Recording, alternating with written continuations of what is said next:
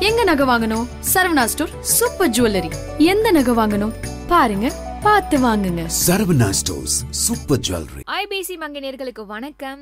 ஹெல்தியான லைஃபுக்கு லவ் ரொம்ப முக்கியம் அப்படின்றது நம்ம எல்லாருக்குமே தெரியும். ஸோ இந்த லவ்ல பார்த்தீங்கன்னா நிறையா ஸ்டேஜஸ் இருக்குது ஒவ்வொரு ஏஜ்லேயுமே லவ் மாறிட்டே இருக்கும். ஸோ கல்யாணத்துக்கு முன்னாடி ஒரு மாதிரி இருக்கும். கல்யாணம் ஆனதுக்கப்புறம் குழந்தை பிறந்ததுக்கப்புறம் இப்படின்னு லவ்வோட ஸ்டேஜஸ் வந்து கண்டினியூ ஆகிட்டே இருக்கும். என்னதான் லவ்ல வந்து நிறையா ஸ்டேஜஸ் இருந்தாலும் லவ் பண்ணுற பர்சன் அதாவது நமக்கு பிடிச்ச பர்சன் மேலே இருக்க லவ் மட்டும் எப்போவுமே மாறக்கூடாது. நிறைய பிரேக்கப் வந்து ரிலேஷன்ஷிப்பில் நடக்கிறதுக்கு முக்கியமான ரீசன் என்னன்னு பார்த்தீங்கன்னா இந்த லவ் வந்து ரீப்ளேஸ் ஆகுறதுனால தான். இந்த வீடியோல நான் சொல்ல போறதும் அதை பத்தி தான். உங்களோட பார்ட்னருக்கு உங்க மேல லவ் இருக்கா இல்லையா? அண்ட் லவ் அவங்க கண்டினியூ பண்ண விரும்புறாங்களா இல்லையான்னு நான் சொல்ற இந்த எட்டு சைன்ஸ் யூஸ் பண்ணி நீங்க ஃபைன் பண்ணிடலாம் ஃபர்ஸ்ட் விஷயம் என்னன்னு பார்த்தீங்கன்னா ஐ கான்டாக்ட் இந்த ஐ கான்டாக்டை பொறுத்தவரை புதுசாக கல்யாணமானவங்களாகட்டும் இல்லை புதுசாக ரிலேஷன்ஷிப்பில் இருக்கவங்களாகட்டும் அவங்களுக்கு அதிகமாக இருக்கும் ஸோ அவங்களோட பார்ட்னர் கிட்ட அவங்க அதிகமாக க்ளோஸ் ஆகணும் அப்படின்னு நினைப்பாங்க.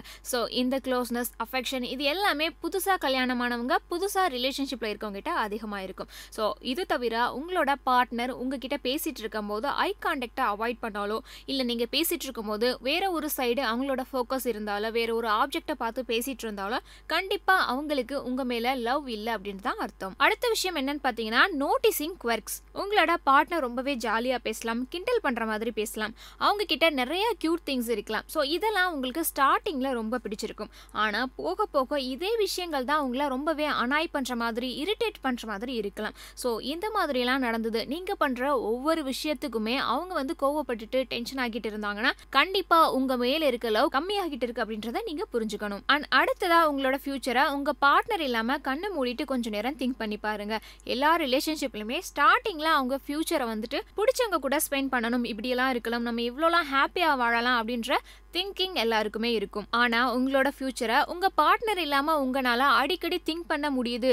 அண்ட் உங்களோட ஃப்யூச்சர் பற்றி பிளான் பண்ண முடியுது அப்படின்னா உங்களோட ரிலேஷன்ஷிப் எண்ட் ஆக போகுதுன்னு அர்த்தம். பொதுவாகவே பார்த்தீங்கன்னா ரிலேஷன்ஷிப்பில் பிளானிங் நிறையா இருக்கும். ஸோ ஃப்யூச்சரில் நமக்கு இவ்வளோ கிட்ஸ் இருக்கணும். நம்ம ஒன்றா இந்த இடத்துக்குலாம் வெக்கேஷன் போகணும். இந்த மாதிரிலாம் பிளான் பண்ணுவாங்க.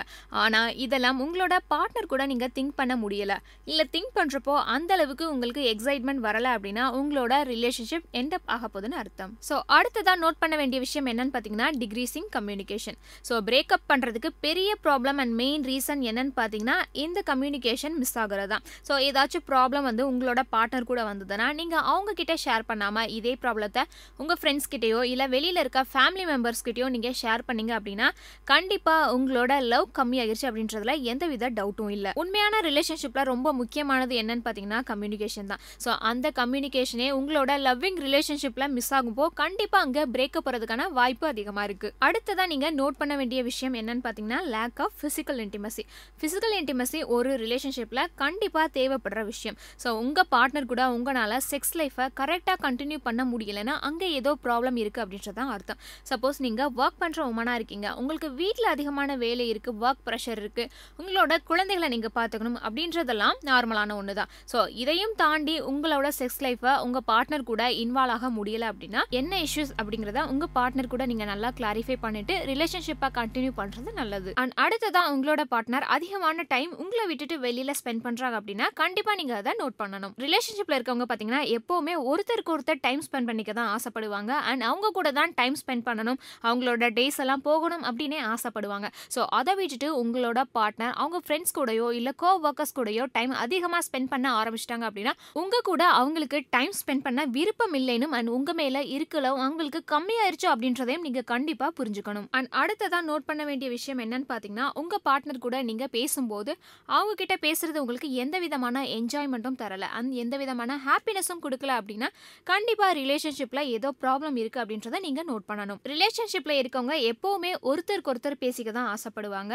அது உங்கள் ஒர்க் பற்றி பேசலாம் இல்லை அந்த டேல என்ன நடந்தது எல்லாத்தையுமே நீங்கள் ஷேர் பண்ணிக்கலாம். சப்போஸ் நீங்கள் உங்கள் பார்ட்னர் கூட இருக்கும்போது ரெண்டு பேரும் பேசிக்காம வெளியில் இருக்க பர்சனுக்கு நீங்கள் அதிகமாக ப்ரையாரிட்டி கொடுத்தீங்க அப்படின்னா அவங்க கிட்ட பேசுறதுல நீங்கள் அதிகமான அளவு இன்ட்ரெஸ்ட் காட்டினீங்க அப்படின்னா உங்கள் ரெண்டு பேருக்குள்ள ரிலேஷன்ஷிப் மிஸ் ஆகுது அப்படின்றத நீங்கள் நோட் பண்ணணும். அண்ட் இது மட்டும் இல்லாமல் வெளியில இருக்க ஒரு பர்சனை பார்த்து நீங்கள் பிசிக்கலி இல்லை மென்டலி சர்ப்ரைஸ் ஆனீங்க அப்படின்னா கண்டிப்பாக கரண்ட் ரிலேஷன்ஷிப்ல இருந்து நீங்கள் மிஸ் ஆகுறீங்க அப்படின்றதையும் நீங்கள் அண்டர்ஸ்டாண்ட் பண்ணிக்கணும். அண்ட் ஃபைனலாக நீங்கள் நோட் பண்ண வேண்டிய விஷயம் என்ன அப்படின்னு பார்த்தீங்கன்னா உங்களோட லவ் எந்த இடத்துல ரீப்ளேஸ் ஆகுது அப்படின்றத நீங்கள் கண்டுபிடிக்கணும். சில பேருக்கு பார்த்தீங்கன்னா அவங்களோட ரிலேஷன்ஷிப்பில் ஸ்டார்டிங் ஸ்டேஜில் அதிகமான அளவு லவ் அண்ட் அஃபெக்ஷன் இருக்கும். ஸோ போக போக கல்யாணம் ஆனதுக்கு பிறந்ததுக்கு அப்புறமா குழந்தை பிறந்ததுக்கு அப்புறமா அந்த லவ்ல ஒரு ரீப்ளேஸ்மெண்ட் இருக்கும். அதாவது அவங்களோட ஃபுல் லவ்மே அந்த குழந்தை மேல ஃபோக்கஸ் ஆகியிருக்கும் அவங்களோட ஃபியூச்சரை செட்டில் பண்ணணும் அப்படின்ற விஷயத்துல அவங்க அதிகமாக கான்சன்ட்ரேட் பண்ண ஆரம்பிச்சிருவாங்க. ஸோ இந்த மாதிரி இஷ்யூஸ் உங்க பார்ட்னர் கூட வரும்போது அதை நோட் பண்ணி நீங்க சரி பண்ண ட்ரை பண்ணணும். சப்போஸ் இதுல உங்களுக்கு சரி பண்றதுக்கு அந்த அளவுக்கு இன்ட்ரெஸ்ட் காட்ட முடியல அப்படின்னா அந்த ரிலேஷன்ஷிப்பை கண்டினியூ பண்றதுல உங்களுக்கு விருப்பம் இல்லை அப்படின்றதையும் நீங்க புரிஞ்சுக்கணும். இது வரைக்கும் இந்த வீடியோல நான் சொன்ன இந்த சயின்ஸ்லாம் உங்க பார்ட்னருக்கு இருக்கு அப்படின்னா கண்டிப்பாக உங்கள் மேலே அவங்களுக்கு லவ் இல்ல அப்படின்ற விஷயத்த நீங்க புரிஞ்சுக்கணும். அண்ட் இதை முடிஞ்ச அளவுக்கு நீங்க பேசி சரி பண்றதுக்கும் முயற்சி பண்ணணும். இது வரைக்கும் நான் சொன்ன இந்த விஷயங்கள் எல்லாமே உங்களுக்கு ரொம்ப யூஸ்ஃபுல்லா இருந்திருக்கும் நம்புறேன். அண்ட் இதே மாதிரி உங்களுக்கு ஏதாவது தெரிஞ்சாலும் மறக்காம கூட கமெண்ட்ல ஷேர் பண்ணுங்க. அண்ட் இந்த மாதிரி இன்ஃபர்மேஷன்லாம் நிறைய தெரிஞ்சுக்கணும் அப்படின்னா ஐபிசி மங்கை சேனலை சப்ஸ்கிரைப் பண்ணுங்க. உமனே